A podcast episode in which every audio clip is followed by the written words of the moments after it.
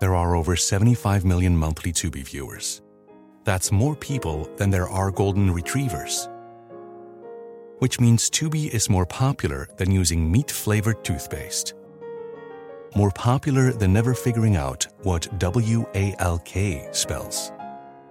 More popular than kicking your leg when a human rubs your belly just right.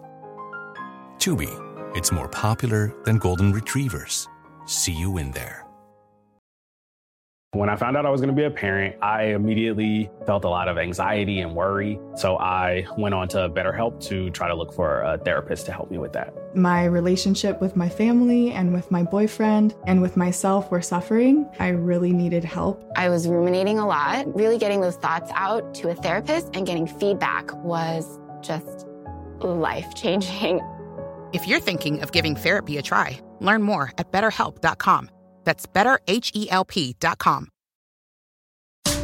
Welcome to The Megyn Kelly Show, your home for open, honest, and provocative conversations.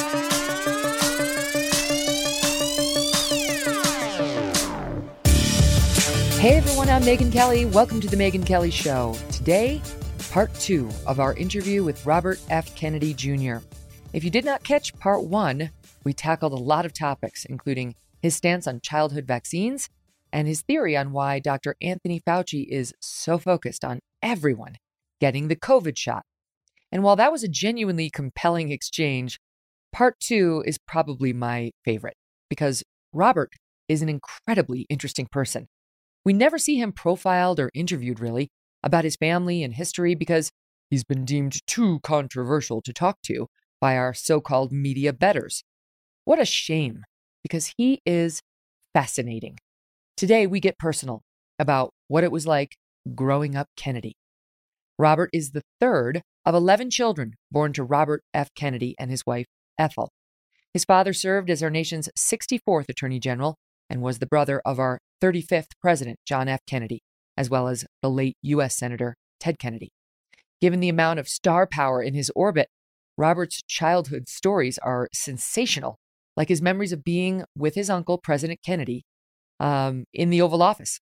While being the president is clearly a stressful job, Robert says JFK always made time for him.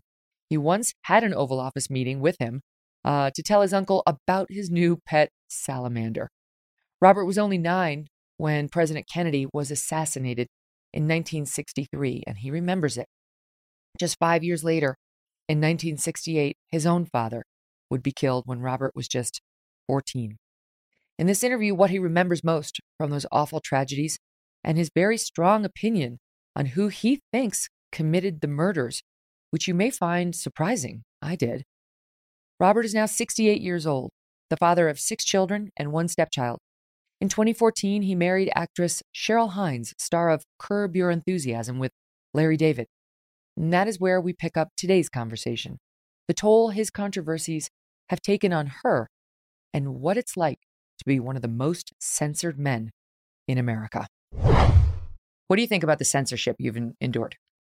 Oh, that, I mean, to me, Megyn, that's the most disturbing feature of this you know, this kind of bewildering um, uh, response to COVID that we've seen. I, you know, first of all, I want to say this that I'm I'm accused of of promoting vaccine misinformation, but nobody, not Instagram, not the White House, not anybody else, has actually identified a statement that I've made that is incorrect. Um, there were no statements on Instagram. I didn't even say that you know the uh, the virus came from Wuhan. I just said it should be investigated because it would be weird if the guy who was financing those experiments and may have created the virus is now running the pandemic response. And so these questions should be asked. I didn't say it would happen because I couldn't at that point. I have not made any inaccurate statements as far as I know. If I did make one and it was identified, I would immediately apologize and withdraw it. Um, Instagram or Facebook acknowledges that it uses the term vaccine misinformation as a euphemism for any statement or assertion that departs from government proclamations, whether they're factually true or not. So my crime was criticizing government policies. I'm not, it was not passing actual misinformation. And that's a problem for our government. You know, Adams and Madison and Jefferson said we put uh, freedom of speech in the First Amendment because all the other rights are dependent on that right. And if a government can can silence criticism, it has a license to commit any atrocity. And that's why it's you know, when I was young, I supported the ACLU and others who were supporting the right of Nazis to march in Skokie, Illinois, not because I, you know, I was I was repulsed by their ideology and by their statements and horrified by them. But you know, at the same time, we need to be able to to be willing to die to protect their right to say those things. And that's, you know, what they understood our ancestors in the, in the, American Revolution. And that's what generations of writers, of, of um, politicians, of respected leaders have warned against any government that tries to limit speech. And now it's very strange we're living in this world where um, it's become, you know, it's become okay. In my political party, I saw a Gallup poll recently. It was either Gallup or Rasmussen that said that something like 70% of Democrats support um, government restricting the speech. And, uh, um, you know, it's almost inexplicable, explicable to me that, that, that we could be in that place right now. I, I believe my political party was the party that would go to the mat to to you know to protect people's right to say what they want, and that's so critical for our democracy. And mm-hmm. you know, it, also is critical to public health. Listen, I may be wrong about the things that I talk about, but you know, why can't we debate them? Why yeah. can't we hear these Absolutely. discussions about mask? About mask? Okay, that you know, I've sued agencies for forty years are failing to go through a regulatory process to, to have an environmental impact statement where it explains where which has to explain the scientific basis for new regulations or actions show the studies and then do a cost benefit analysis. None of that happened. It was you know we just suspended democracy. We suspended due process. And once they got rid of freedom of speech they went after all the other. They closed a million churches, all the churches in this country for a year with no public hearing, no discussion of the science, no offering of you know a, a single scientific study to justify it. They they shut down a million businesses with no just compensation, no due process, no just compensation, a direct violation of our Constitution.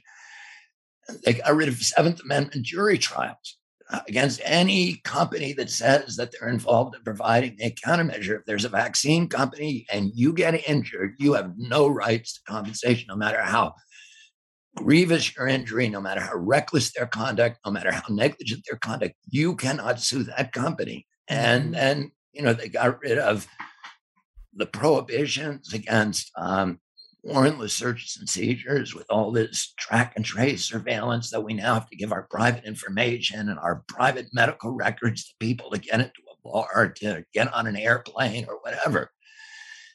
And, you know, there is no pandemic exception in the US Constitution. And by the way, it's not because they didn't know about pandemics, because there was a smallpox ep- epidemic during the revolution that paralyzed Washington's Army of New England for a couple of months. And there was another malaria epidemic that happened to the Army of Virginia.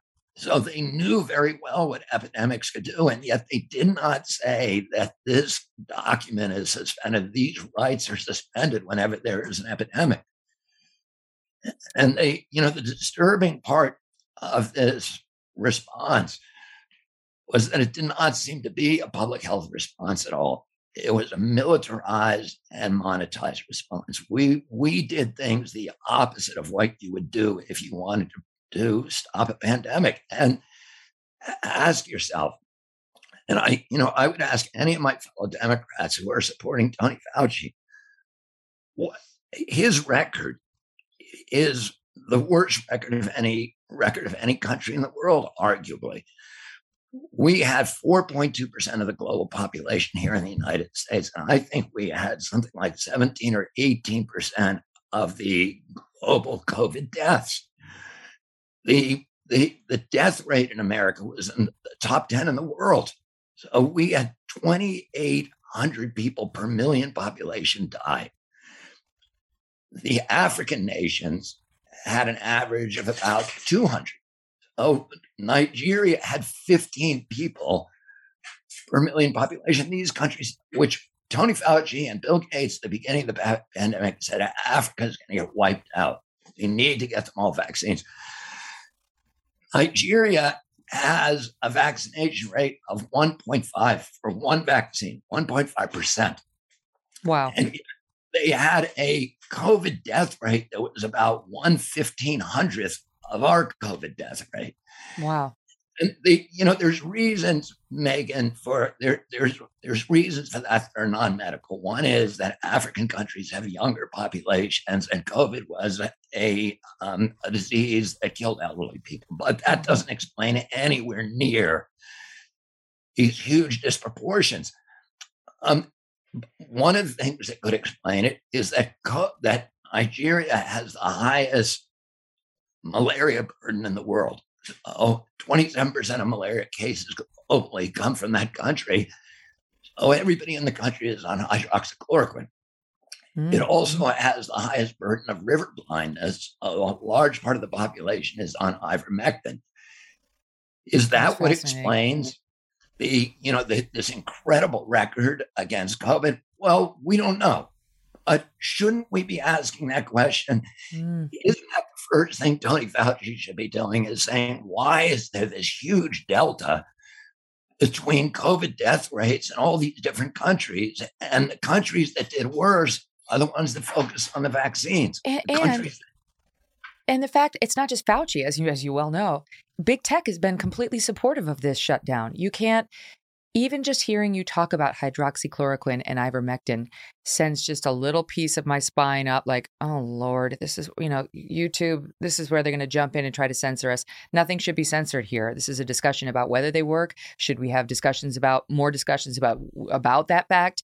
Um, but that's that's what they've done to us because they'll take away your platform, as you well know. You can't even talk about it. They've jumped in on the silencing of discussion, and they're the ones who control the public information highway. So it's really damaging. I I'm in news, and to this day, I don't know what the truth is on ivermectin and hydroxychloroquine, and even talking about it makes even me feel like mm, it's it's insane. It's un-American. That's right. And you know, I I I completely not. I can be wrong about anything. Let's have the debate. Let's have the discussion. You know that, that our democracy is based on the free flow of information with good notions and good ideas and good arguments triumphing in the marketplace of ideas and none of that stuff is happening. And as you point out you know we need to ask ourselves cui bono who is benefiting from this? Clearly the pharmaceutical companies but also the big tech platforms are. And they you know there has been this has been a war against the poor. If you look at you know black uh, neighborhoods compton harlem had two or three times the death rates as Bel Air or Greenwich. And, you know, you had the, the schools closed in those neighborhoods. According to the Brown University study, children lost 22 IQ points during young children during the pandemic. That's and, you know, and there, the mental illness went off the roof. I think 51% of Black children had suicidal ideation you had the police go into those neighborhoods and close down the um, you know the basketball Public courts. Parks. Yep. And and who benefited from all of this? It was the they you know the internet platforms. It was Jeff Zuckerberg, uh, Bill Gates, um, Mark Zuckerberg, uh, Sergey Brin, Larry Ellison, uh, Jeff Bezos, etc. These there's been a, there was a transfer of wealth, the biggest in history, arguably, $3.8 trillion from the global poor and from working people to this new class of oligarch billionaires. And the same people who were benefiting were the ones who now control our communications, the Facebook, you know, all these platforms. Mm-hmm. And they were using their control to suppress and to censor any criticism of the government lockdowns that were making them even richer. And there's something really wrong with that. And the government was allied with them and telling them what to censor and what not. Yeah. We have correspondence between Zuckerberg and Tony Fauci telling him about censoring people like me. Oh, it's not, you know, and I, again, I, there's nothing I'd like more than to debate Tony Fauci or any of these people. Oh, I'd buy a ticket to that. What? I would buy a ticket to that. Listen, I it's not just suppression. That's what's scary. It's also demonization, ostracization, it's smearing, right? And we've seen in the Fauci papers that have been uh, collected by places like The Intercept, that's his MO. That they that's they intentionally smeared several scientists and so on who weren't following the Fauci line. They've definitely smeared you and some of the doctors that you just mentioned and tried to create this you know they're freaks. They're they're disinformationists. You know that's that's by design. They don't want people listening to you. And i i i wonder i was thinking about it because um you know the the freedom rally that you went to that was anti-mandate and i'm anti-mandate too. I am pro-vaccine for the for the record. You probably gathered that. So am i. So am I. yeah but i really am. Um but I like the I liked I loved the anti-mandate rally and uh, those who organized it. And I thought it was great. So you got in trouble when you were there. You, I mean, I got your overall point. People get upset when you compare anything to the Holocaust, um, but you were basically saying, I don't know, I have it in front of me just so so I don't get it wrong. But it was um, uh, even in Hitler's Germany, you could cross the Alps into Switzerland. You could hide in the attic like Anne Frank did. Today, today, the mechanisms are being put in place that will make it so none of us can run, none of us can hide. Well, all hell rained down on you. I mean, when the Auschwitz Memorial is responding to you on Twitter, you know you've stepped in it. They came out and said it was it's a sad symptom of moral and intellectual decay. So those people don't like you. Um, and some of them don't like you for political reasons. But what did you make of your wife, Cheryl Hines, who, by the way, I did not realize you were married to the wonderful Cheryl Hines of uh, Curb Your Enthusiasm? Um, she came out, she gave it to you too. She gave it to you right between the eyes and said, um, his, we should not be compar- comparing the Holocaust to anything or anyone. His opinions are not a reflection of my own. And uh, his reference to Anne Frank was reprehensible and insensitive. So I know you said you were sorry for that comment, but what did you make of it? Yeah, well, let me let me get to um, my wife in a minute and just uh, make a couple of comments on that. Number one, I regret making that analogy. Uh, number two, I was not comparing COVID policies to the Holocaust. I never mentioned the Holocaust. Um, I was making a point. I I was comparing a number of totalitarian regimes, left wing and right wing. So, in that same, I think earlier in that sentence or later, I talked about East, the communist regime of East Germany, and that all of these totalitarian regimes have similar features and similar intentions, which is to control every aspect of human behavior. And my point is that none of them have been able to do that in history. That um, that today, however, because of these new uh, technologies, technologies like 5G, which allows mass um, uh, harvest of data and these very, very intense surveillance, satellite, 415,000 satellite, low altitude satellites that are going to be able to look at every square inch of the earth every day, facial recognition systems. We now have these AI systems that can look through walls and see people where they're hiding in buildings.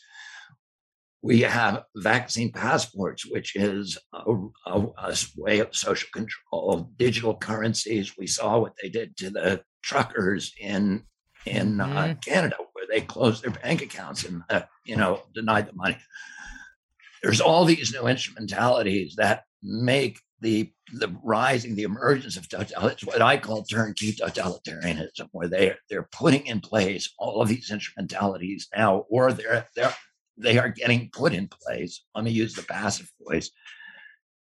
And it's going to give people who have those kind of an ambi- ambitions a level of control over every aspect of our lives and makes dissent and resistance almost impossible. That's the point I was going to make. I made a big mistake by making any reference to uh, Nazi Germany because of the sensitivities and because I know that what I say is going to be distorted by yeah. people who want to silence me. Yeah. And that, you know, I need to understand that. And I need to be careful in what I say because there are people who have sensitivities about that epic in history that are legitimate, that are, um, you know, uh, that are horrific. So, and, you know, I apologize because I don't want to hurt anybody. I have no, you know, desire to hurt anybody. I would say this, that I do think that we need to find ways to be able to talk about our history. Because if we can't talk about, you know, the and the, the history of the rise of the Third Reich and not begin with death camps. The death camps didn't come till 1941. Um, there was a whole system of totalitarian controls that were put in place, and there were alchemies of demagoguery that were used that are common to all totalitarian systems. Mm. Over that 12 year period, in which certain groups of people, and particularly Jews and Poles and Gypsies or Roma people, etc., were systematically dehumanized and robbed of their rights. And but it was a 12 year process. And we need to, at some, at some time, we need to figure out ways to be able to talk about that process without mm-hmm. offending people. That's what that's what Gina Carano got fired from ABC for, from Disney. Yeah, for, for trying to talk about that. very tricky area. And I should have known better to stay the hell away from it because it, it's just there's no winning for me. People cannot hear my words. They're going to hear from their feelings yeah. and their hearts, and they're entitled to those feelings. Yes, but you know when your spouse is on the side of the the other people, you know you've done wrong, right? Because your spouse is rooting for you. I want to say this. I, um, you know, I encourage Cheryl to publish that statement. In fact, I asked her to do a statement that was much tougher than that. Really? Which, yes, because, and I'm glad she didn't. I'm very glad she didn't. But um, I actually gave her language that was much, much tougher than that because she needed to distance herself from me. I my job as her husband is to protect her. And mm-hmm. the the arrows and the bullets that were being slung at me were hitting her. Mm. She was, you know, getting tremendous blowback from her friends, from her industry, from others, and it was uh, it was a terrible experience for me. And she, you know, by the way, what she said, she believed. So she wasn't saying something, you know, she is, uh, she does not accept all of the things that, you know, I believe about the, about what's happening with the vaccines and the medical cartel. We don't. Have Yeah, you don't speak it. for her. What? yeah, I got it. Yeah. I, I don't need to convert her, and I don't need her to, you know, to be. I, I I don't want her to. She started reading my book. She read all my other books, and she started reading that book. And she got on Fauci, and she had just made her depressed to read that. You know, she has an idealism and and a um, and just a gentle heart, and to read, you know, about these injuries to children and to read the government officials eh, that are charged with protecting our health or are compromised and corrupted. It just it it was um, it was it was making her soul wither. And I said mm. to her, "You guy, you kid, you don't have to read that book, and you should stop reading it because." Let me just tell you something about about um, Cheryl. She she is literally the best human being that I've ever met. And when I, you know, I met her through Larry David, and Larry brought her, who was my friend, and Larry brought her in 2002 to go skiing at a ski event I did up in Banff in British Columbia. She was married then, and I was married then. And then she came back in 2011, and both of us were separated. And I, you know, got a crush on her on that weekend. So mm-hmm. I knew I wanted to date her. And I went, but I also knew that, you know, I went to basically to ask Larry's permission because Larry has a lot of rules that, you know, are not written down anywhere, but a lot of men understand them. And one of them was I know that even though it was his TV wife, that you that it was I I needed to, to, get you know square with him before I might have been I, crossing a boundary. I got it. Exactly. So I went and met him at the Carlyle Hotel around eleven o'clock at night. I went up to his room and sat down with him. I had it was like asking her parents to date, although you know he's my age. And I and he I said, "What do you think of that?" And he said, he said she is the best person, human being I've ever met. Hmm. And he said she's the only person in this industry that is universally beloved. She doesn't have a single enemy. And she has a level of professionalism. She's never late for an appointment. She always knows her line. She does what she's supposed to do. And she really, you know, Cheryl came from total poverty and she was born in North Florida. Her father lived in a trailer in Frostproof, Florida. Cheryl uh, slept in the same bed with her mother until she left high school.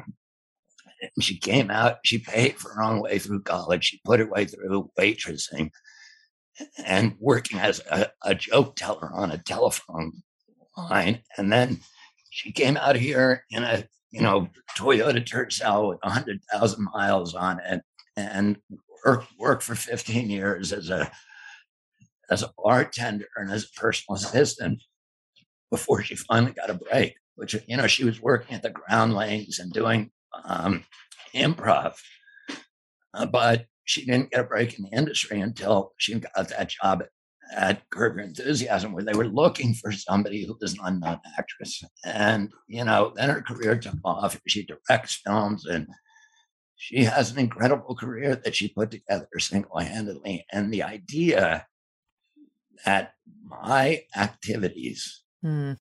would be jeopardizing this thing that this incredible person put together was just like I felt like my job is to protect her, and I was doing the opposite of my job. So oh. my heart was breaking, and I was um, you know, I would have done it, taken any blow to make sure that she could distance herself from, you know.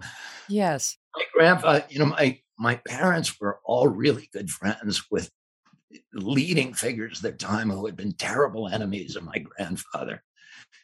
And my grandfather used to always say, I don't want my enemies to be my children's enemies. They mm. can pick their own fights, but they don't need to fight mine, and I don't want them to. And I feel that way about my family too. I, mm-hmm. you know, I chose this life.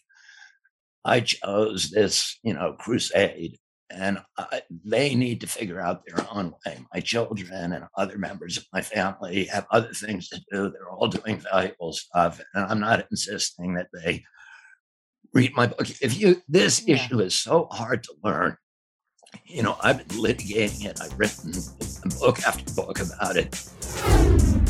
Coming up, Robert talks about his uncle and his father's battles with the FBI and the CIA. And I also ask him if he still considers himself a Democrat after all the backlash he's taken from his side. There are over 75 million monthly Tubi viewers. That's more people than there are in France which means Tubi is more popular than cigarettes for breakfast. It's more popular than considering iced coffee a total abomination. More popular than loving political revolutions. More popular than mère and mère somehow being different words. Tubi, it's more popular than being French. See you in there. They say plants like music. Yeah, no, like really, they, they respond to the vibrations of it, which means that this playlist you're listening to, the plants are too. You know what else plants like? Organic soil from Miracle-Gro. It's made with all the best stuff like wood fiber and compost. Plus, it's OMRI certified organic, which officially means it's made with superior ingredients. And when you give your plants the stuff that makes them happy, they won't judge you on your iffy playlist. Hear that, plants? So go ahead and give them Miracle-Gro.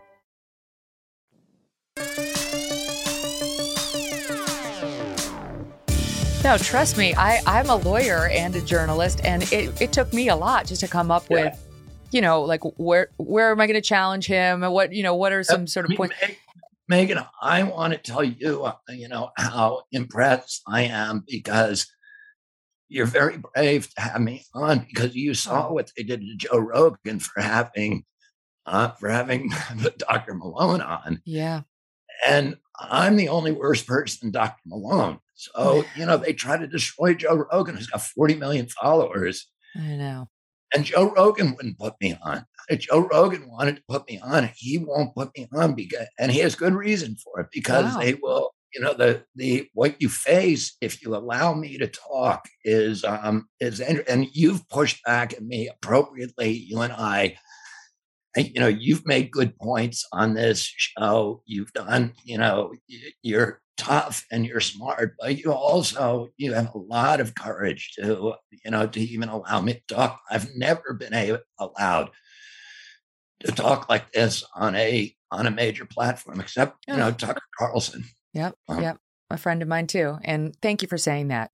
Um, I I was really looking forward to it. And I have to say, the more they try to suppress someone like you or Dr. Malone, the, the more I want to do it. You know, that I've always been that person. It, and I'm thrilled. I'm thrilled you're here. And I should tell the audience, of course, nothing was off limits. You, you're not that guy, but you were like, I'll stay as long as you want. We can go, we can talk about anything because you're not afraid of pushback. Unlike these censors who only want to air one sided story. And I've said this before, you know, as a lawyer, and I know as a lawyer of 10 years before I got into journalism, if you only if you go into a courtroom and you only present one side, you're going to win. It's very easy to win when you only have the one side talking. You can persuade even the least gullible of jurors to come over to your side. But that's what they're doing. They're just shutting down one side and then declaring it a victory. And they ha- they haven't won the hearts and minds. That's why there's so many skeptics still out there, and that's why your book is in its 12th printing, even though no one will give it any promo. It's not going to be reviewed by the Times and celebrated in the magazines and you know all over the newspapers. Uh, but the people have a have a way.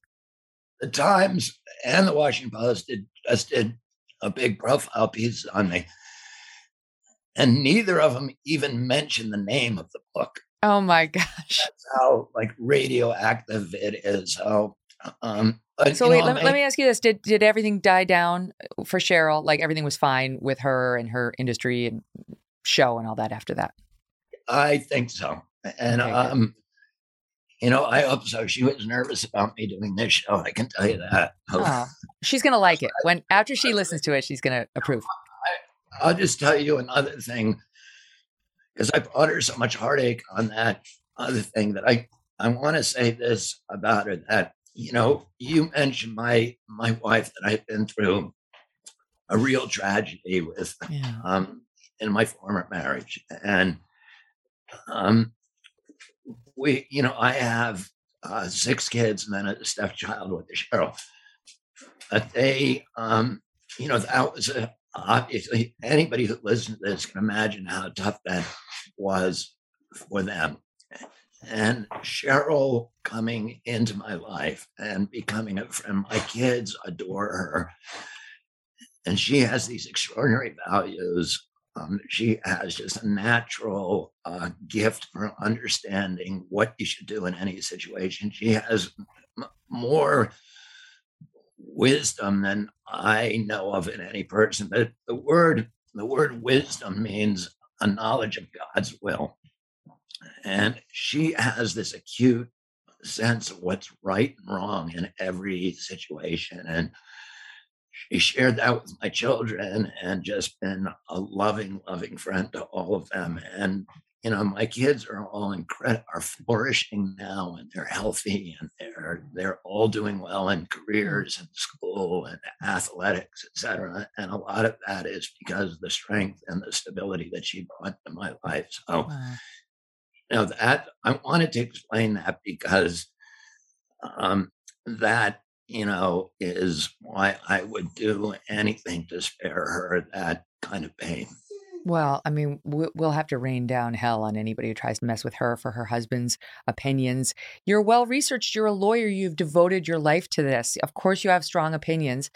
You know, I was thinking about it though, because you talk about I'm brave for having you on. You're brave for staying on this after so much public shaming, you know, on, on all the fronts that we've discussed. And it, to me, in studying up on you and your family before the interview, I guess I, I thought to myself, I shouldn't be surprised because one thing I knew even going into it, but then was confirmed by everything I've read you say about your family is you're risk takers and not by accident. I mean, it's probably in your DNA as well, but it was encouraged, right? From an early age. You, you write about how your dad, maybe too much so, you know, you'd get threats to the family. And of course, given the way he died, of course, we all look at it differently now, but even prior to that, there'd be death threats, there'd be something. And you know, he was like, we're fine. You know, we don't need security and we're going to take risks and we're Kennedys. And even the day, was it, um, you tell me, I'm trying to remember the story, but it was, there was a death threat and, or maybe it was when JFK was, was shot, but he didn't want you to leave school because he wanted you to be a good little soldier and not panic the other children. During the Cuban Missile Crisis. Oh, Cuban Missile Crisis. Okay. US yes. Marshals came to our house. My brother Joe and I were you know, I think there were probably other kids, and how people may know that we there's 11 kids in my family. But Joe and I were kind of the older boys, and we were home, and the U.S. Marshals came by, and they wanted to take our whole family down to these, um, to this, you know, underground city that they have down in the Blue Ridge Mountains, where they they have literally they've hollowed out the Blue Ridge, and they have they have a whole city there for the government to hide in when the you know when the bombs were raining down during nuclear winter and that you know the um, and so we were very very excited you know we just we wanted to see the joint and uh and to go there and um but my father called us and he got us the two of us on the phone on different lines and he said if you children leave people are going to recognize that in washington and it's going to cause people to panic. And you need to go you need to go to school you need to show you need to show that you know everything is calm and be good soldiers and um so I mean, I and he also said that if there is a nuclear war, it will be better to be dead than to be alive. Now, I did not go along with that. I mm. felt like I would thrive in that situation, and I, I really wanted to see the place. But we did what he asked us to do. you know, uh, the story. This is from your book, American Values. Another thing that that, that the audience should buy, but my, one of my favorite stories from that book is your of course your father was attorney general under president jack kennedy and um, you write about how when you were little, there was a red button on his desk that would go directly to the head of the FBI, J. Edgar Hoover, who is just a crazed guy. I mean, that's the stories about him in your book are great too. And um, you had some fun when you were a little one with that red button. It was enjoyable for you. Could do you do you remember this story from your book?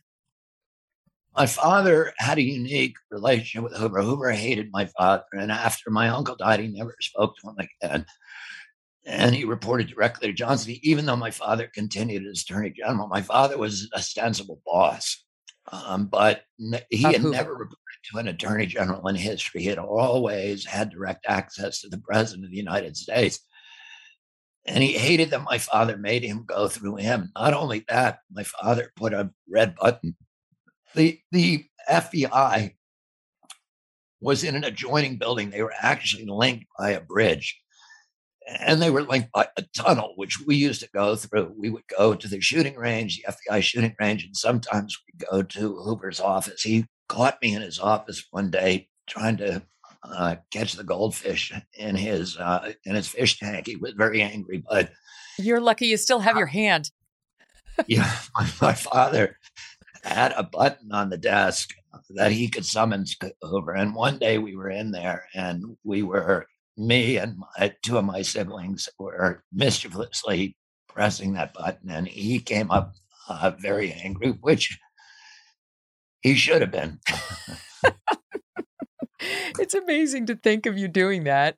The other, maybe not re- unrelated story was um, of the red phone that President Kennedy had installed so he could reach the the you know Soviets immediately.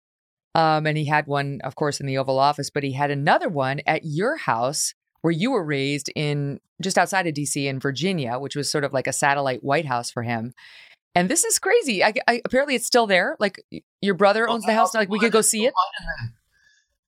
There was one in the Cape, which is in my brother's now my okay. brother's house, which for one year was the summer White House, and the wires are still going through the door. But what happened was, could you call now? Could you pick that up and just have a direct conversation? if you, I don't even know if they use landlines in the Kremlin anymore. I have no idea how it works, but nobody's tried it for years. Very useful. But um, my my uncle had this very interesting relationship, which people don't, don't know about with Khrushchev, because my uncle didn't trust his CIA. He, in fact, after the Bay of Pigs invasion, which was you know early in his presidency, two months into his presidency, he realized the CIA had lied to him that they wanted to precipitate a nuclear war, and that they um, had lied to him about the prospects of they knew that the invasion was going to fail and they believed that he would be forced into sending in the s the aircraft carrier and you know and bombing castro and doing a us invasion my uncle was absolutely against doing that and when he when he came out of the ex of the meeting the next morning he said to his aides, I want to take the CIA and shatter them into a million pieces and scatter them to the wind. He had this very hostile relationship with the agency. And my book, American Values, is about this. The hostile relationship between the Kennedys and the CIA actually began 10 years before when my aunt, my grandfather, picked a fight with Dulles by, by he was on a commission that recommended the uh, the abolition of the clandestine services because they were causing trouble and blowback all over the world.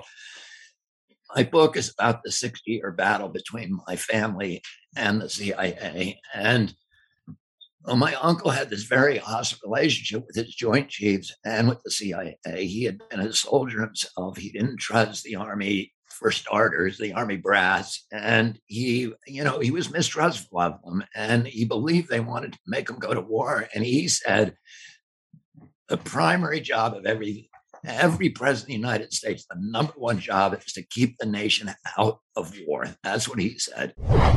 What kind of a peace do I mean, and what kind of a peace do we seek?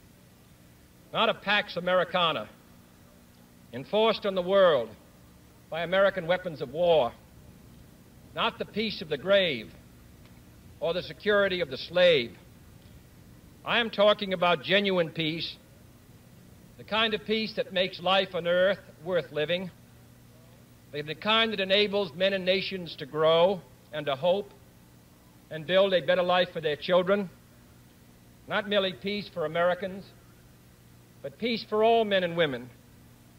Not merely peace in our time, but peace in all time. And he wanted on his gravestone, he wanted, he, when he was asked what would be the epithet, he said he kept the peace, that that should be what was printed on his gravestone. So he, he, found, he began writing Khrushchev directly after the, the summit in Vienna failed.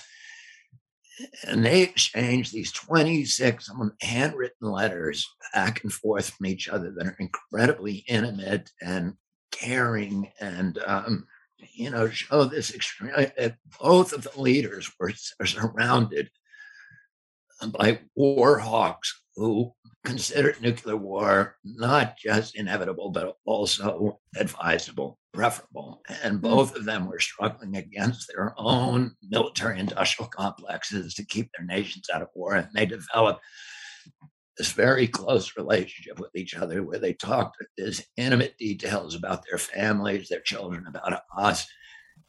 in these letters, and they were smuggled between them by a KGB spy whose name was Georgy Bolshoi, who developed a very strong relationship with my father, a friendship with my father and mother, and we loved him as a kid. We knew he was a spy. He would he was this compact little uh, but very strong Russian who could do the Cossack dancing and he could climb the ropes in our backyard. And one of the three times that my father got mad at, at my mom in her life was when she made him do a push-up contest against Georgy Bolshoi. he smuggled these letters in the New York Times, folded in and between the two men. And at the same time, and that prompted my uncle to put in a direct line to, to Khrushchev so that he could and run his State Department and run the spies and run the Pentagon, and the two men could talk directly. And those phones were in three places in McLean, where I lived, in Hyannisport, um, at the Summer White House, where we all played, and in the White House. And, uh, you know, it was extraordinary. It's, it would be like Biden having a direct line to Putin and being mm. able to talk with each other rather than talk through these, you know, official apparatus, which oftentimes has agendas that are contrary to the best interests of our country. And I mean, I only wish we felt that was the case with Putin now, right? It seems like it's him and not his complex, given the amount of his power over there. Um, but yeah, you're you're uncle, I love how you just call him your uncle, the, the president of the United States, John F. Kennedy. Um, he came by those positions honestly, because I read in your book, you write that you, your grandpa, his dad, Joe Kennedy, uh, that his pre war sentiment, this is before World War II, was that um, America should avoid foreign entanglements. Uh, and you write, but World War II had thrust leadership upon us. Um, but you say Jack Kennedy was determined ultimately that our role as an exemplary nation should be just that leadership, by example, we should perfect our union and model democracy for the nations of the world, not force it upon them. Boy, oh boy, I've been wondering when I read th- these words, what do you think your uncle would make of what's happening right now with Ukraine and what we should do about it? Well, um, I don't ever speak for my uncle you know, in terms of what he would do on specific policies. I, and I think that, you know, other members of my family, in respect to all of us, I'll also avoid doing that. Um, but, you know, what I listen, Megyn, what I think is that we went to the war in Iraq in um, in 2002, 2003 and it turned out to be, and there was this hysteria that Saddam Hussein was a monster. We had to get him, etc. But there was no real explanation about what the U.S. interest in it was.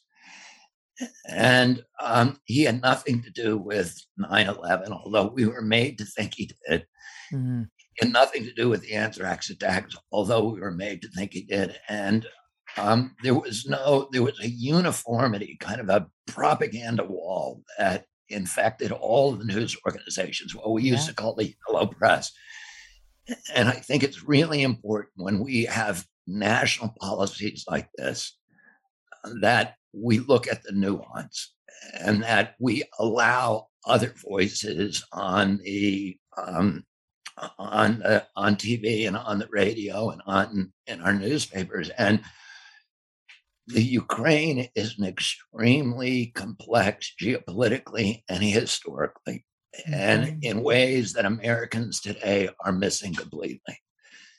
And the people that we are pretending that we are now saying we need to help um, are, you know, we know about the, these, these very extremist views that are in the Azov battalion, et cetera, that uh, we need to understand.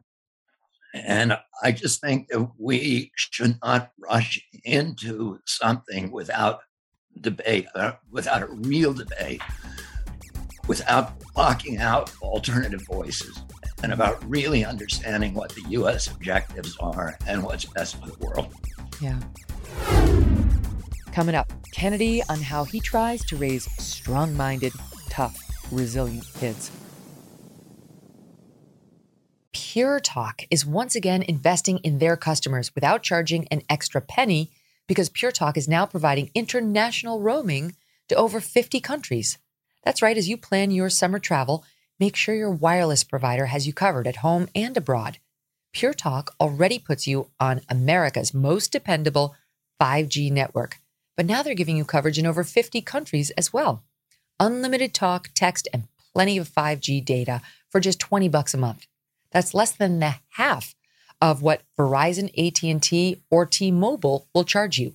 If you bring your phone, PureTalk's eSIM technology will make switching so simple. Or you can get great savings on the latest iPhones and Androids. Consider making the switch to PureTalk.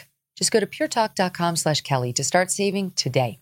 And when you do, you will save an additional 50% off your first month.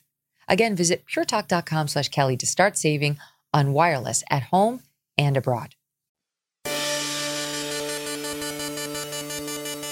Well, and, and, people should listen to you because you've been advising important people like presidents for a long time. We pulled a picture of you sitting next to President Kennedy on the airplane. And um, you tell me what this little boy in these cute little gray shorts is telling the president of the United States. What's going on? That picture on the airplane is coming back from the convention in uh, Los Angeles in 1960. And, you know, he had just been named the Democratic candidate. And we sat He wasn't yet president. He was not yet president. He was still the United States Senator. And if you read, is there an inscription on the bottom of it? There, there is. I'm trying to read it here. Say to me, saying a president gets his advice from you know many from many uh, sources, or something like that. yeah, yeah, it's so great. You were adorable, by the way. Do you remember like were you do you remember when he won the presidency? Because you're you're oh, young oh, yeah. but you're yeah you remember that oh, moment of course. Of course that was you know i mean we all worked in the campaign. I was out in los angeles for the convention. My parents were really good about um, involving us and everything. And, you know, we had sit down dinners every night with all the kids and we talked about politics. They talked about current events. We had, from when we were really little, we had to read the papers every day, write down three current events every day in a journal. Oh, I like that. And we had to then give uh, talks on the weekends at dinner. Each one of us did a short talk on political or did, did a poem or something. Or all 11 of you?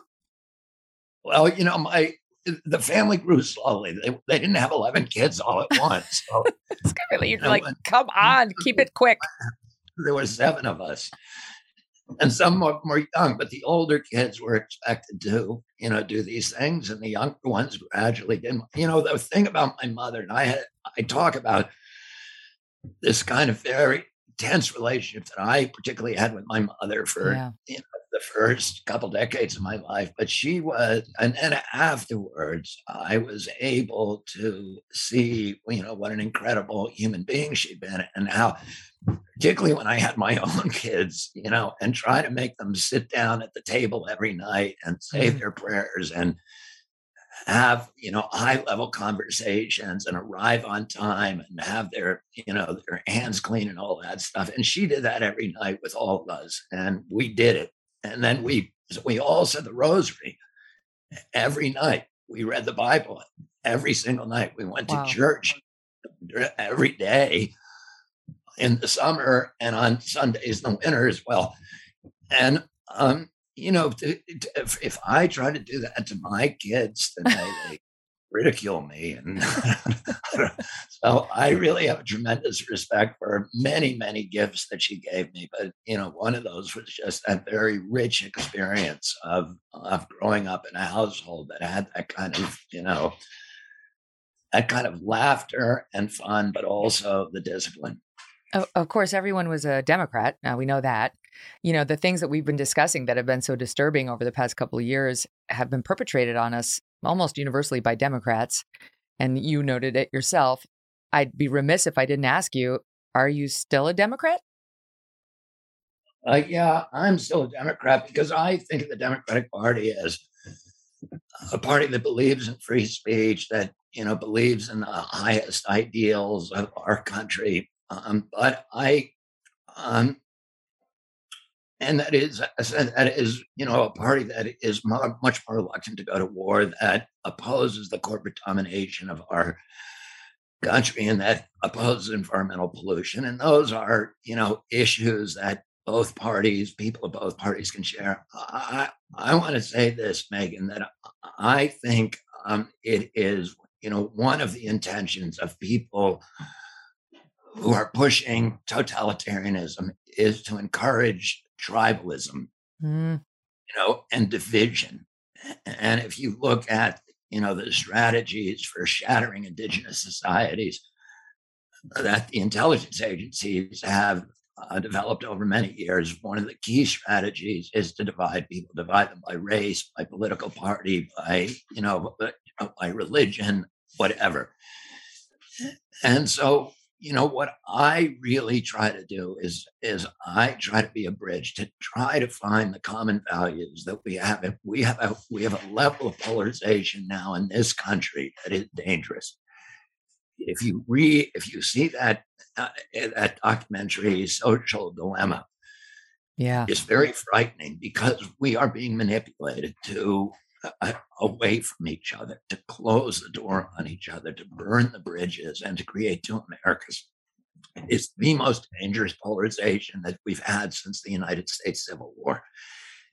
And one of the frightening things in that show is that I mean, what they show in that show is that these, you know, Facebook and the other companies have developed algorithms that are designed to keep your eyeballs on that site for as long as possible. And they, they're out of control of those algorithms. They set them in motion, and then they do things and learn things that nobody really knows how they're working. But it turns out that the way that you keep people's eyeballs on the site is by reinforcing their worldview, by telling them things that they already believe in. So if I live in this house and there's a Republican next door, and we make an identical inquiry on Google or whatever, we get two different answers. My answer will reinforce my worldview. His answer is going to reinforce his. And the, the division, the abyss between us gets deeper and deeper. And we this is a real problem for society. And we have to figure out ways to build bridges with each other. So I don't talk so much about my political party anymore. I believe in all the values I've ever believed in. I'm fighting for all the values and for the mm-hmm. vision of our country that I always believe in. But I am happy to talk to Republicans, work with them to to battle in the in the foxholes in the trenches side by mm-hmm. side with them. Um, I and, and Democrats and everybody, and I don't ever ask anybody their political party. I think, and I used to, you know, so I'm not saying that it's not part of my, you know, of, of what, but I think right now, purposefully, I really, um, I think it's so critical that we start talking to people that we disagree with yeah. and put aside all these tribal divisions, which are destroying this country.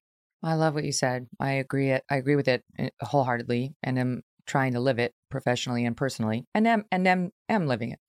Um, but I, forgive me for the follow up. But do you think you could vote for a Republican presidential candidate in 2024?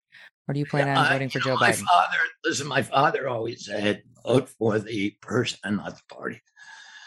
No, I, you know, I'm I'm not going to talk about who I vote for or what I vote for, but I'm not going to, you know, I I, I really think it's critical that we um, we become less partisan and that we find common ground, that we build bridges to each other. Coming up, Robert on why he believes his father's shooter and the man convicted of his father's murder, Sirhan Sirhan, should be free.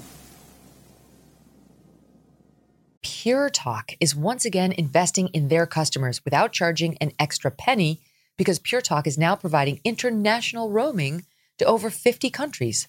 That's right, as you plan your summer travel, make sure your wireless provider has you covered at home and abroad.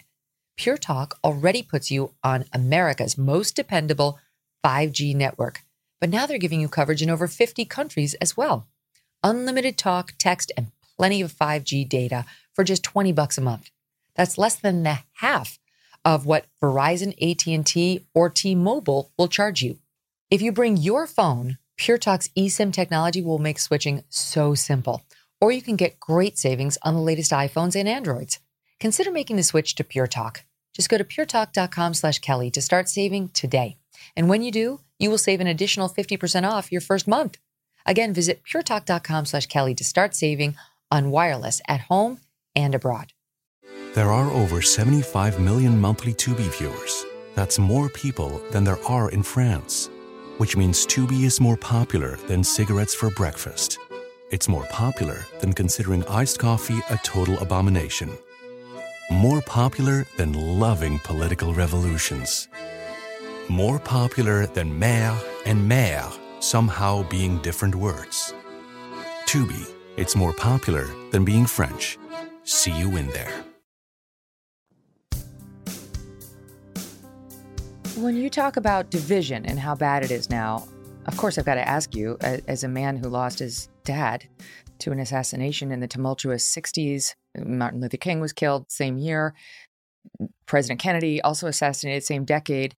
People often look back at the 60s and say, you don't know what division is. Like what we're suffering right now as a country is nothing like what we went through back then. And I realize you were just a boy, but how do you compare those two eras in terms of the country's division? Let me, you know, tell you just a, a, a way of answering that question, an anecdote from my own life, which was one of the most uh, poignant um, experiences that I had with my father, and it took place. And I had many, many, you know, wonderful experiences. I, as I detail in that book. Uh, but this took place in the days after he died, and he was, of course, killed in here in Los Angeles. And we, you know, I was here holding his hand when he died. Mm. We flew him back to um, to New York, where he was senator and we waked them at St. Patrick's Cathedral to a huge crowd of people, and it was multicolored people, you know, every color packing the sidewalks, eight to ten deep for the, you know the entire Upper Manhattan. And we put them on a train, and we took that train down from Penn Station to Union Station in Washington D.C. There were two million people lining the train tracks the train trip that's usually two and a half hours took seven hours because the trains could not move because there were so many people on the tracks. They were a cross section of the American public. There were black people, whites. They, the the train stations in Newark, in Philadelphia, in uh, in Baltimore were just jammed with with black Americans singing the battle hymn of the Republic and holding candles as we came through. My father's casket was in the caboose and, you know, I was riding at the end of the train or sometime in the different cars. And there were every religion. There were rabbis, there were priests, there were nuns, there were men in military uniform, there were hippies and tie dye t-shirts, there were Boy Scouts. Uh, I remember a group of about seven or eight nuns standing in the middle of a baseball field in, in Delaware um, in in the back of a pick a yellow pickup truck and there was just this incredible array. It was a cross section of the american experience. It was all the crowds that i had seen in all these political campaigns with my dad and my uncle since i was a little boy and it was a complete mixture of the american you know diaspora. And four years later most of the crowd was white because our population was and they were holding signs, American flags, uh, pray for us, Bobby, goodbye, Bobby. You know, they were holding the babies up. When we got to Penn Station and Washington, or Union Station, Washington, President Johnson met us. We took my father up the hill to Arlington. We passed the mall. And at that time, the Poor People's Campaign, which had been organized, conceived by my father, organized by Martin Luther King and Marian Wright Edelman. And it was thousands of poor men from all over the country. They're trying to create a political movement for poor people living in tents and shanties, and they all came to the sidewalk. They bowed their head and they held their hats against their chests as we went up the hill to Arlington to bury my father. next to his brother. And um, and four years later, I was in college and I was looking at demographic data from the 1972 campaign. So that was 1968. My dad Mm-hmm. was killed in the middle of that campaign. Four years later, the vast majority of those white voters between Baltimore and or between Wilmington and Washington, who had supported my father strongly. Four years later, the vast majority of them were voting not for George McGovern, who was aligned with my father on, on most issues, but for George Wallace, who was diametrically opposed. He was a racist, segregationist, um, you know, the worst kind. And um, and it occurred to me then, so the same people who had voted for my father were now voting for a guy who believed absolutely the opposite. Mm-hmm. It occurred to me then, and it struck me many times since, that every nation, like every human being, has a darker side and a lighter side, and that the easiest thing for a politician to do is to appeal to our bigotry, to our hatred, to our selfishness, to misogyny, to xenophobia, um, and to our greed and anger. And that it's much more difficult to do what my father was trying to do, which is to try to make us feel like part of a community. And we are all on a heroic mission to perfect the republic, to make this nation an exemplary nation, to make this nation a model for all the other nations of what human beings can accomplish from all the races and colors and creeds that are gathered here when we work together to elevate what's best about us and to, uh, to create something that is a model democracy for the rest of the world.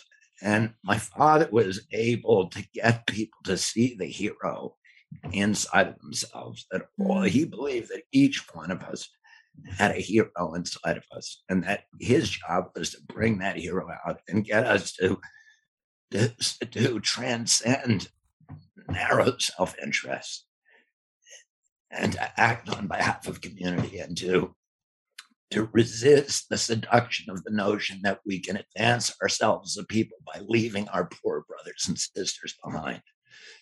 That we had to go forward together. We had to lift up each other and all be part of this American experience.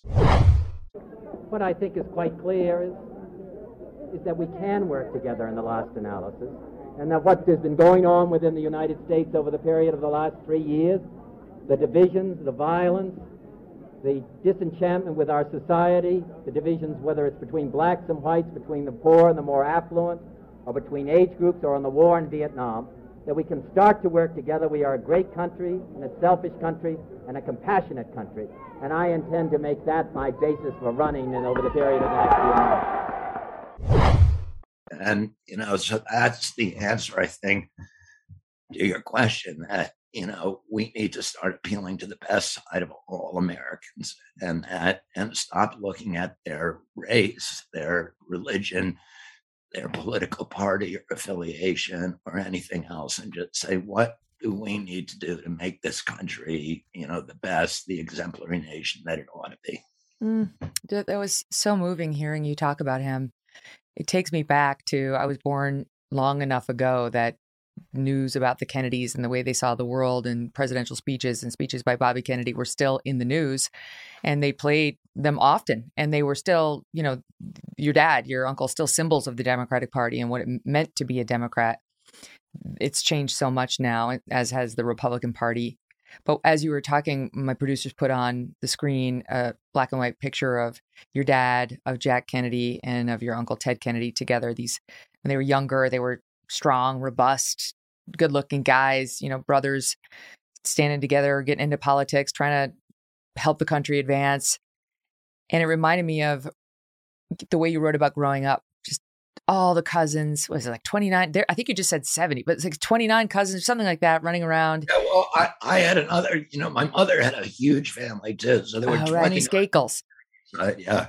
Okay, yes. But like mm. growing up Kennedy, you know, they they referred to Jackie and and Jack as Camelot, but you guys had some of that too. And like I just wonder, I they didn't let you play inside if the sun was shining. You had to be outside and you had to be playing games and you had to be with each other. And it was sort of this seemed like a communal living in a way.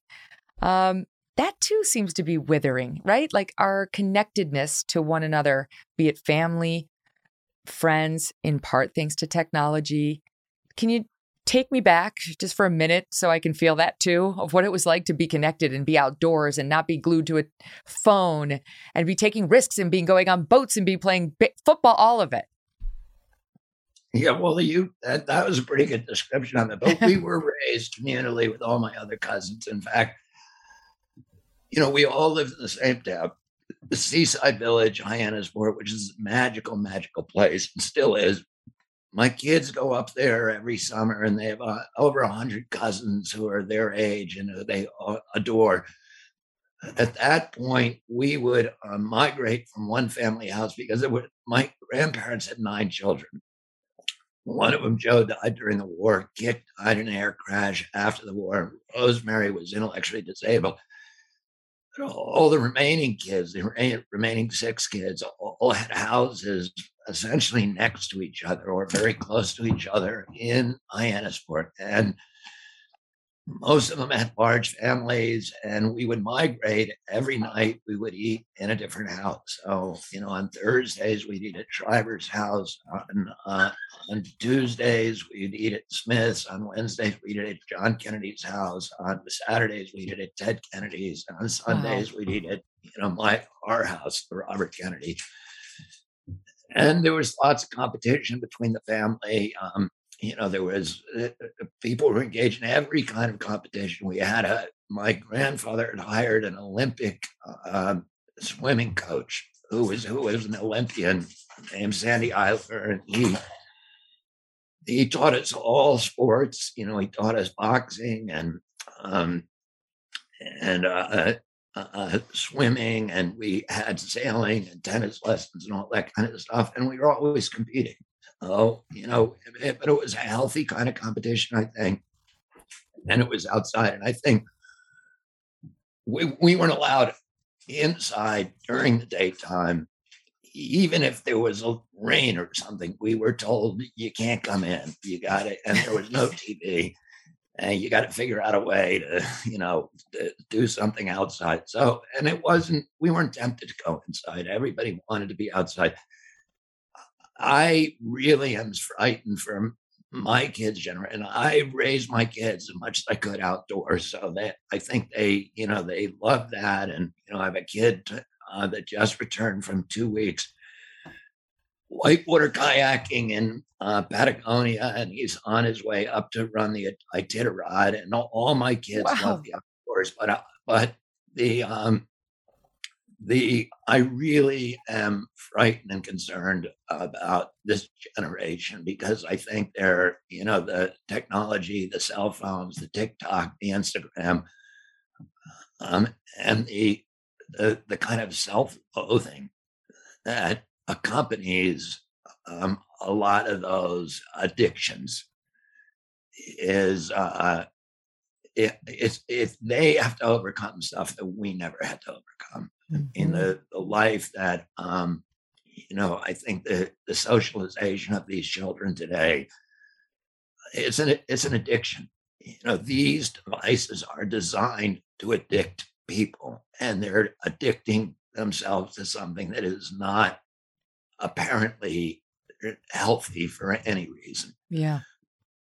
And it concerns me a lot, but I don't know what to do with it. I do, you know, Megyn, I think that the Democrats have a really, um, who are advocating censorship, the concern they have, the underlying concern is a legitimate concern.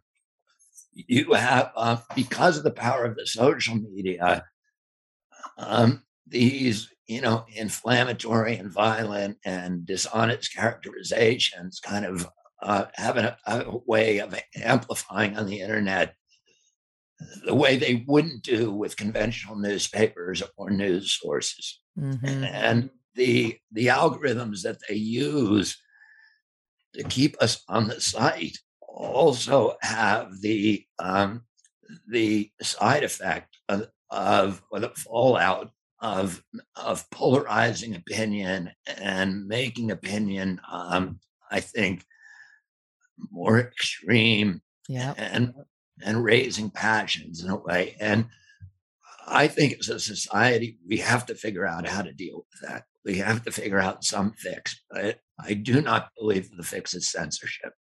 I agree. Uh, you That's can right. censor certain things. You can censor pedophilia. You can censor um, incitements to violence.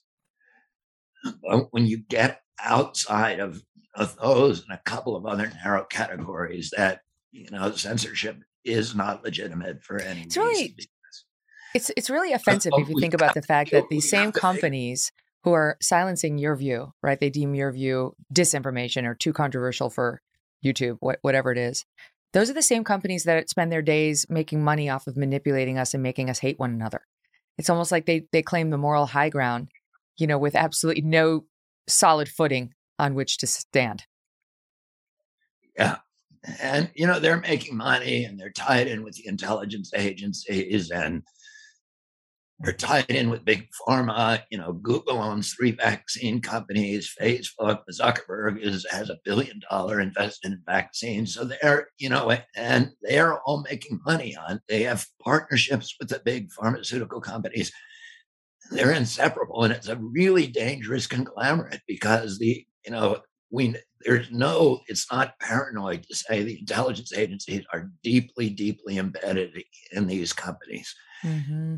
and you have the you know you have military application you have huge government contracts you have deals with the pharmaceutical companies and you've created this this government corporate cartel that controls all of our communications and so and it's really really dangerous it really for makes you want to disconnect and, and just go live in the woods. Just go play outside like a kennedy and don't don't look at any devices just to round back to you guys outside and playing and all that. Um, have to ask you you write in the book uh, we built tree houses in the magnolia. We played for hours in the hayloft making forts from hay bales.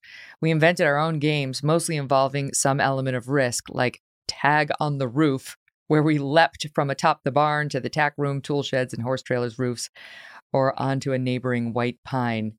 It reminds me of a quote that I read from your grandmother, the, the matriarch of the Kennedy clan, Rose, where, you know, you never know whether these are real or not, but the, what was attributed to her was um, better a broken bone than a broken spirit.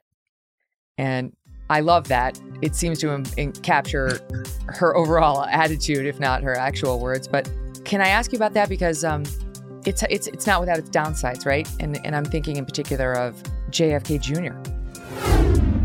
More with Robert F. Kennedy Jr. next. Pure Talk is once again investing in their customers without charging an extra penny because Pure Talk is now providing international roaming to over 50 countries. That's right, as you plan your summer travel, make sure your wireless provider has you covered at home and abroad. Pure Talk already puts you on America's most dependable 5G network, but now they're giving you coverage in over 50 countries as well. Unlimited talk, text, and plenty of 5G data for just 20 bucks a month. That's less than the half of what Verizon, AT&T, or T-Mobile will charge you. If you bring your phone, Pure Talk's eSIM technology will make switching so simple. Or you can get great savings on the latest iPhones and Androids. Consider making the switch to Pure Talk. Just go to puretalk.com slash Kelly to start saving today. And when you do, you will save an additional 50% off your first month. Again, visit puretalk.com slash Kelly to start saving on wireless at home and abroad.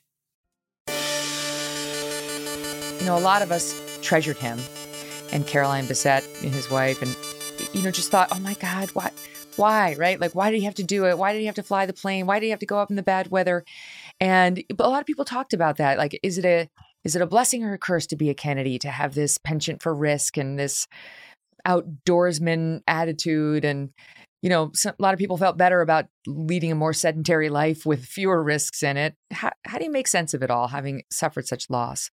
People shouldn't listen to me as a parent. The, the older I get, the less I know about parenting. So I'm not, I am not going to give people advice on parenting. I mean, I can share kind of my experience, strength, and hope, which is that um, you know, I my my approach to parenting has been um, has been to to uh, really laissez faire, to try to be a good example, to try to encourage interest, my kids' interest in history and um, and you know to and values and but also to understand that as much as I love them, that God loves them more, and that He's uh, they're His children, and that you know my um, role is not to control them, but to encourage them. And um, you know, most of my kids went through periods of revolt against me, which I welcome. I think children, you know, need to divorce their parents. They need to develop their own sense of self. They need to develop confidence and they need to be, you know, I like when my kids argue with me. I have a couple of kids. I have one kid in particular who does not, he's not completely bought into any of my vaccine, you know, baloney or whatever. So he and he argues with me all the time, and I love that. I love that you know they can make up their own minds. That it's really important that we develop in our country a generation of children who understand the importance of critical thinking and who understand that fear can disable our capacity for critical thinking and we have to resist that you know like Franklin Roosevelt said that the only thing we have to fear is fear itself because fear destroys the capacity for critical thinking. And mm. we need to be armored against propaganda. We need to be armored against the orchestrated fear because if we and so it's it's important to have brave children. It's important to instill courage and risk taking if we want to continue to have a democracy. There was a generation of Americans in 1789 or 1776 who, um, you know, understood that there's there's uh, there's a lot worse things than death. There's a lot worse things than dying, and living as a slave is one of them. And that's why they gave their lives, they gave their fortunes, they in some cases lost their families in order to give us the Bill of Rights of the United States Constitution. And, you know, we have lived off their courage for a couple of hundred years. And now it's time that we have to, you know, renew that commitment to courage again. And yes, yes, there's a new kind of risk taking. Right. Well, you know, today today's day and age requires a new kind of risk taking. You know, you may not be getting in the cockpit of an airplane, but just to speak your opinion in today's day and age requires some measure of courage. Yeah, I think so. I mean, my father always, you know, my father really admired, as I say in my book, physical courage. And he was surrounded by people like Jim Whitaker, his best friends, Jim Whitaker, who was the first American on Mount Everest, um, John Glenn, who was, you know, the first American to orbit the Earth, maybe, you know, Sam, have all these football players, Rosey Grier, Rafer Johnson, people who had demonstrated, right, and a lot of war heroes like Gerald Tremblay and many others. They were all in our house all the time. And my father had this tremendous admiration for physical courage, but he always said that moral courage is an even rarer commodity. Mm. That, you know, and ultimately, that was, you know, the reason that my uncle wrote that book, Profiles in Courage, and won the Nobel or the Pulitzer Prize, was to illustrate, you know, a dozen stories of American politicians who had sacrificed their careers and in some cases their lives for principle to stand on a principle that they knew was going to cost them. And, you know, I was raised in a milieu where we were taught that it was a great privilege to be able to be part of some great controversy and that the best thing that could happen to us is if we could give our lives and our energies to something that you know was larger than ourselves. Wow not just courage but forgiveness was another value i know it was instilled in you because you're catholic. Um, and that brings me to sirhan sirhan the man who killed your dad um, on June 5th, 1968, uh, outside the Ambassador Hotel, Los Angeles, California. He was sentenced to life in prison.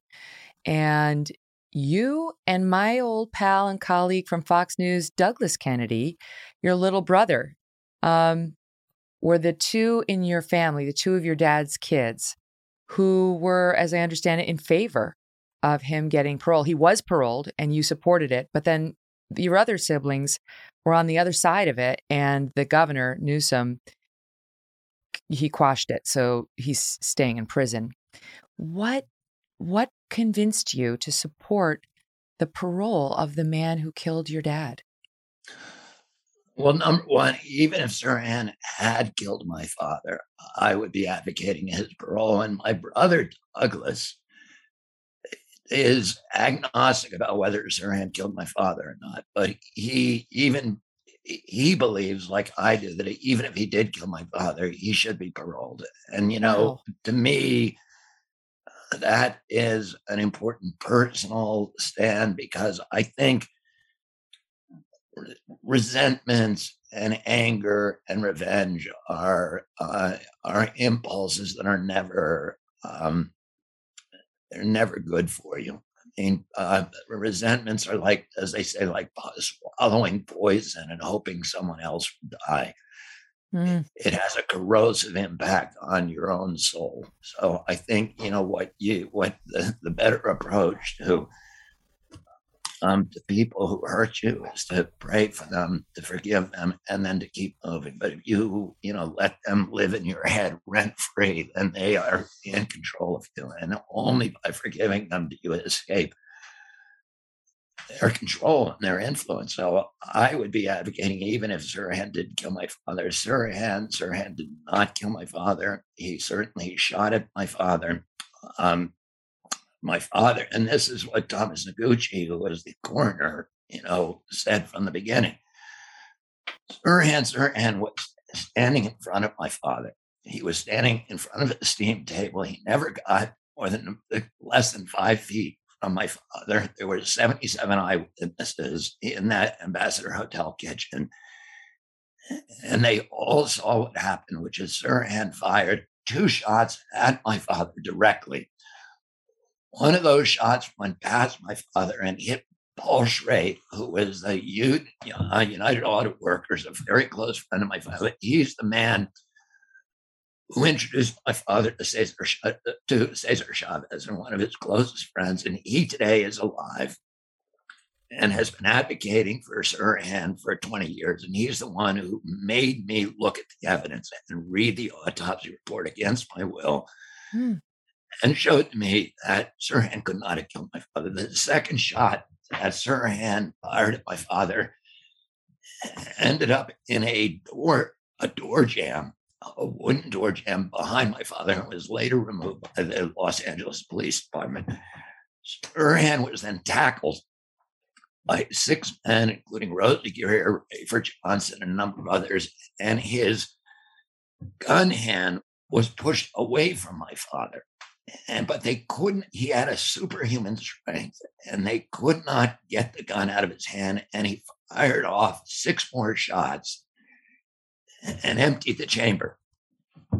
And all of those shots hit people. So we have them all accounted for. Oh we know what happened to all of Sirhan's shots and none of them hit my father. My father was hit by four shots one that passed harmlessly through his shoulder pad all of them from behind. They were contact shots, meaning the barrel of the gun was either touching his flesh or within an inch of his flesh or touching his clothing. They were fired by somebody who was who was standing immediately behind my father, and all of the shots were fired on an upward trajectory. So the gun was being held against my father's back, and the trigger was pulled four times. The audio of the night records 14 shots or 13 shots fired. So Sirhan only had eight shots in his gun.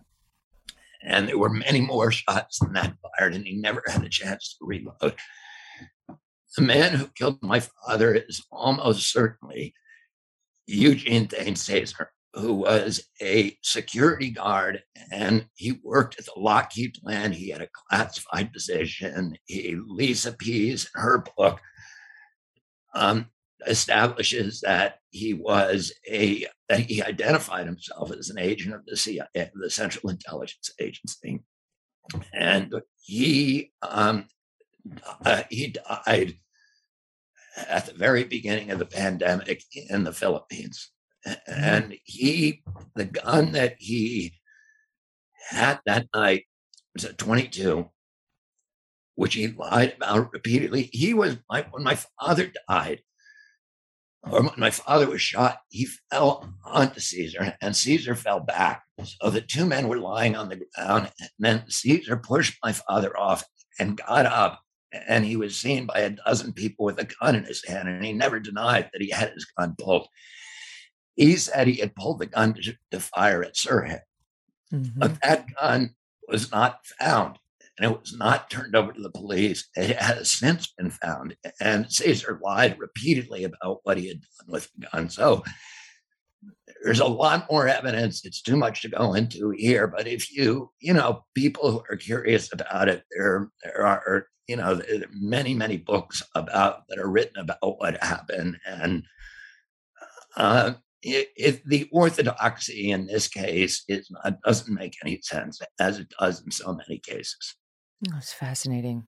Um, so that I mean that leads me to ask you what you think about your uncle's assassination because that's one of the most speculated about moment in U.S. history, right? I mean, from Oliver Stone, right, to the Warren Commission, um, they concluded it was Arlen Specter, Senator Arlen Specter, uh, now God rest his soul. Uh, he uh, he used to, I knew him kind of on Capitol Hill, and he used to say, it's not the single bullet theory, it's the single bullet conclusion. That's what happened. Single bullet. It was uh, Lee Harvey Oswald and only Lee Harvey Oswald. Where do you land on it? Well, that was the Warren Commission. The Warren Commission, of course, the, the he was on the, it. The, the key commissioner was Allen Dulles. And Allen Dulles, of course, was the head of the CIA, who my uncle had fired after the Bay of Pigs. Um, and he, we now know that he was deliberately, and this is not controversial, this is well established, he was deliberately steering the committee away from many facts that would have been that would have implicated the CIA, including the fact that Lee Harvey Oswald was a CIA asset beginning in 1958 when he worked as a radar operator at the Atsugi Air Force Base in Japan, um, which was the CIA base that was where the he was a Marine, where the um, where the U two flights were based out of that were over the Soviet Union. He defected to the Soviet Union. It was a fake defection. It was a it was a dangle. Um, they it was orchestrated by James Jesus Angleton and Langley, who was the head of counterintelligence in Langley, meaning um, the division of the CIA that looks for Russian spies. And there was a there was a KGB mole at Langley for many years. Uh, to this day, it's not been identified, and they were trying to track a chase out that mole and Lee, they thought that when Lee Harvey Oswald defected, Angleton believed that the mole, that the KGB would wonder who he was and would ask the mole to check his file. And they had a trigger system on his file in Langley that would identify anybody who touched it. But they weren't able to do it. And, and Oswald came back without any punishment without even being debriefed by the State Department. He simply he had made a very very high profile defection to Russia. He married a daughter of a KGB colonel. And then just walked into the State Department and said, I want to go home. They bought his ticket. They gave him $600. He was met at the airport in Dallas by a guy called George Marshall, who was also working for the agency, an agency asset. And, you know, there and you talk about the, Warren Commission findings, but the United States Congress assassination committees investigated, and the Senate did a new investigation five years after the Warren Commission, and they came to the opposite conclusion that it was indeed a conspiracy. They didn't know whether the conspirators who actually murdered my uncle were mafia or with the CIA. There was a split within the committee. Uh, mm-hmm. You know, the mm-hmm. Warren Commission is was working on very little knowledge that was heavily orchestrated, and the subsequent investigations. And now we have millions of documents that you know uh, that suggest a strong involvement by the agency. Coming up, mm, he said nothing was off limits, so I went there and asked him point blank about the rumors about his father, his uncle, and Marilyn Monroe. Pure Talk is once again investing in their customers without charging an extra penny because Pure Talk is now providing international roaming to over 50 countries. That's right, as you plan your summer travel, make sure your wireless provider has you covered at home and abroad.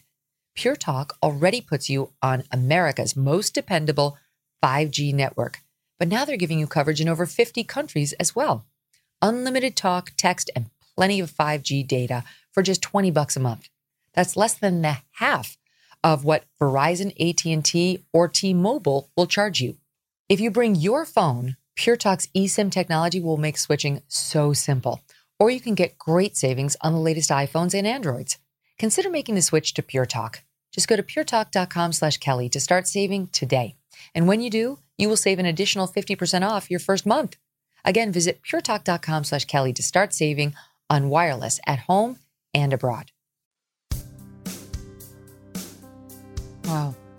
I mean, how does that, sorry to go Oprah on you, but how does that make you feel? That you got, you know, you believe the CIA was responsible for the assassination of two men who are so dear to you? Um, when you ask me, how does it make me feel? How does it make me feel? Um, it's hard for me to separate my feelings from the, you know, from the kind of um, from the larger issue about what the implications are for our country and for our democracy. Yeah. That these are murders that you know, whether I'm right or wrong about them, we should be able to talk about them. We should be able to reason. We shouldn't be, again, shut down and censored. But people ought to be able to have a congenial conversation about these. And if the original verdicts do not make any sense, then let's have an investigation in what happened because our country took a turn when my uncle was killed. You know, when I was a boy, when I was on my sixth birthday, seventh birthday. Dwight Eisenhower, January 17, 1961, made what I would consider the most important speech in American history, where he warned our country against the rise of the military industrial um, complex and the subversion of democracy through this ascendancy of, of this corrupt uh, um, cartel of intelligence agencies, the military agencies, military contractors, and other people who are attached to the military industrial complex.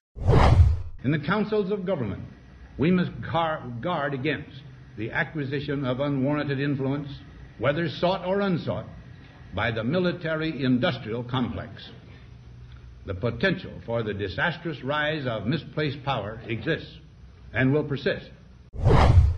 My uncle took office two days later. It was a farewell speech for Eisenhower. And he said, This is the most important issue the enemy within. It's, you know, not the people from outside our country, but people within. And he talked also about the health agencies and the health cartel, but very, very explicitly and presciently. And my uncle spent three years of his presidency battling the military industrial complex. And in the end, if the conclusions of those, you know, that subsequent committee, of the assassinated health assassinations committee, are correct, and it was members of that cartel that killed him. And if that's true, um, we should be trying to resolve that still, because at that point, so what happened when he died? He had uh, two months before he had died, he had signed national security order, ordering all of our troops out of Vietnam, ending the Vietnam War. The first thousand troops there were 1,100 troops, 11,000 troops, and the first thousand would be out by December. The remainders would all be out within 12 months, at the end of 1965, Mm. or by the beginning of 1965.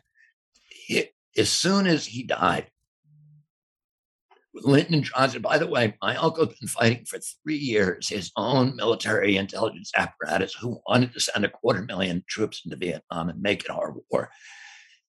And he said, No, this is the Vietnamese war. They have to win it or lose it. We can help them. We can give them advisors. We can give them helicopters, but we are Wow. not going to fight the war for them. Sounds He familiar.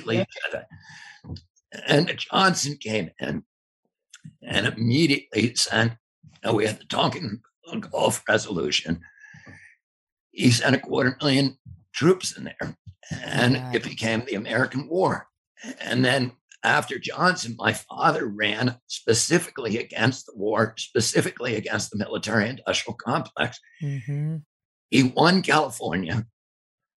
And that meant he was almost certainly going to win the, the convention. And he had already beat Nixon once. He beat Nixon. He was my, my his brother's campaign manager in 60.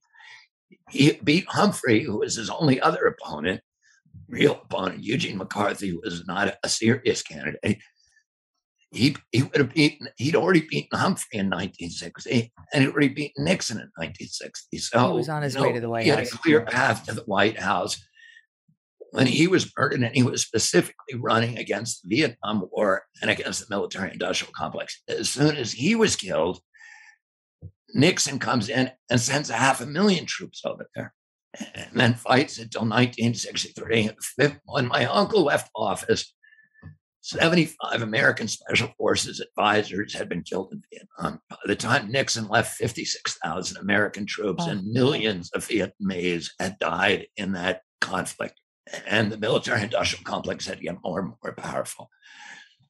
And um, and then you know you look at the rest of American history, and it's just a it's a battle between this dwindling impulse for a democracy and the growing power of this cartel. And I think you know the murders of my uncle and my father were key parts in that that turn that we made in the road and that part of unraveling that restoring the path to democracy and the control over these these dangerous dangerous um, forces you know Mm. probably ought to begin with a real investigation of both of those murders a real investigation of the first time in history Indeed, indeed. What what could it hurt? What would be the reason not to? Um, on the subject of everything's okay to talk about. So forgive me because this is so, I realize impolitic. Um, can we spend one minute on Marilyn Monroe? Happy birthday to you. Happy birthday to There's not much i can tell you about marilyn monroe i mean i met her when I the was rumors are that she had an affair with your dad, that she had an affair with your uncle, and even possibly that your dad was somehow there the night she died out in California. Yeah, well, those are um, rumors that have been time and again proven completely untrue. There's two days. My father's schedule, every minute of his day is known. So people know where he was every moment of the day. And it happens that the day that they say that my father, you know, that these that, people who are selling books saying these things, the day that they say my father was with her, he was with us at a camping trip up in Oregon and in Northern California. And it would have been impossible for him to be here. That was the day that she died. Mm. Oh, and all the days that people, that these authors who are just bogus authors have suggest who are making money by, you know, saying these things all the days that they claim that my father could have been with Marilyn Monroe are days when we know exactly where he was, and he was on opposite sides of the country from Marilyn Monroe. What do you make of the affair rumors of, you know, between Uh, Bobby Kennedy and or Jack Kennedy and Marilyn Monroe. Yeah, I my, again, all of the rumors about the affair. You'd have to find a time where he could have had an affair, and there is no conceivable time when the two people are in the t- same city. So, what? Uh, There's always a way. when a I'm man wants to have about- an affair, he can find a like. Come on, there's that. I'm talking about my father. We know where he was on all, the. You know, the, the authors claim to know the days, and you'd have to know the day because my father's schedule was known. He was on the What a- campaign trail. Well, what about all of Jack witnesses. Kennedy's affairs? Like we, you know, we know Oh, he did that, even though the New York Times wasn't writing about it. Washington Post. Uh, I, listen, I wasn't around then, so I can't answer that question. I can't answer the question about my uncle. You were talking to him about salamanders on the plane, not his love life. That makes sense to me. talking about his his um, e- extracurricular. Yeah, there was only so much he was going to share share with you uh, on board that Air Force. I get it. Listen, I I don't know how to thank you for all this time. Here we are, four hours later, and you've just been so open and giving on every subject, personal and professional. I really, really enjoyed the exchange, and I hope we can have more. Thank you very much. Thanks for your courage, Megyn. Thank you for your integrity, and I uh, hope they leave this up more than about ten seconds. Wow. What an interesting man, right? What a fascinating exchange. Uh, thank you so much for joining us today, for sharing in it with us, and and both days.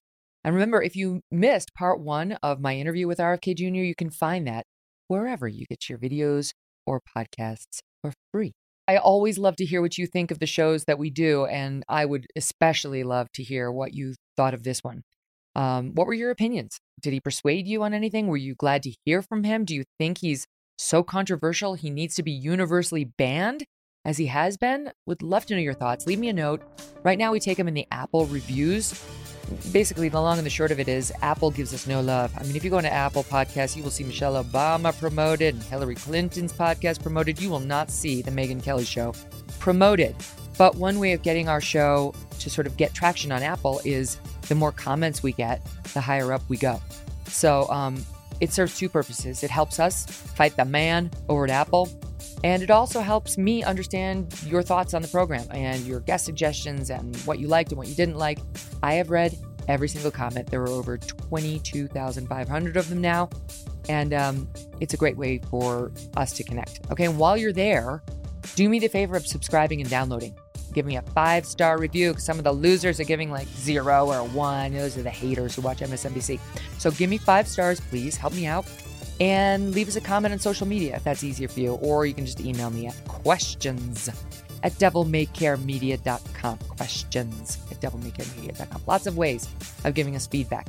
Nothing and no one is off limits here on The Megyn Kelly Show. We will keep bringing you the truth. Thank you for listening. We'll see you tomorrow. Thanks for listening to The Megyn Kelly Show. No BS, no agenda, and no fear.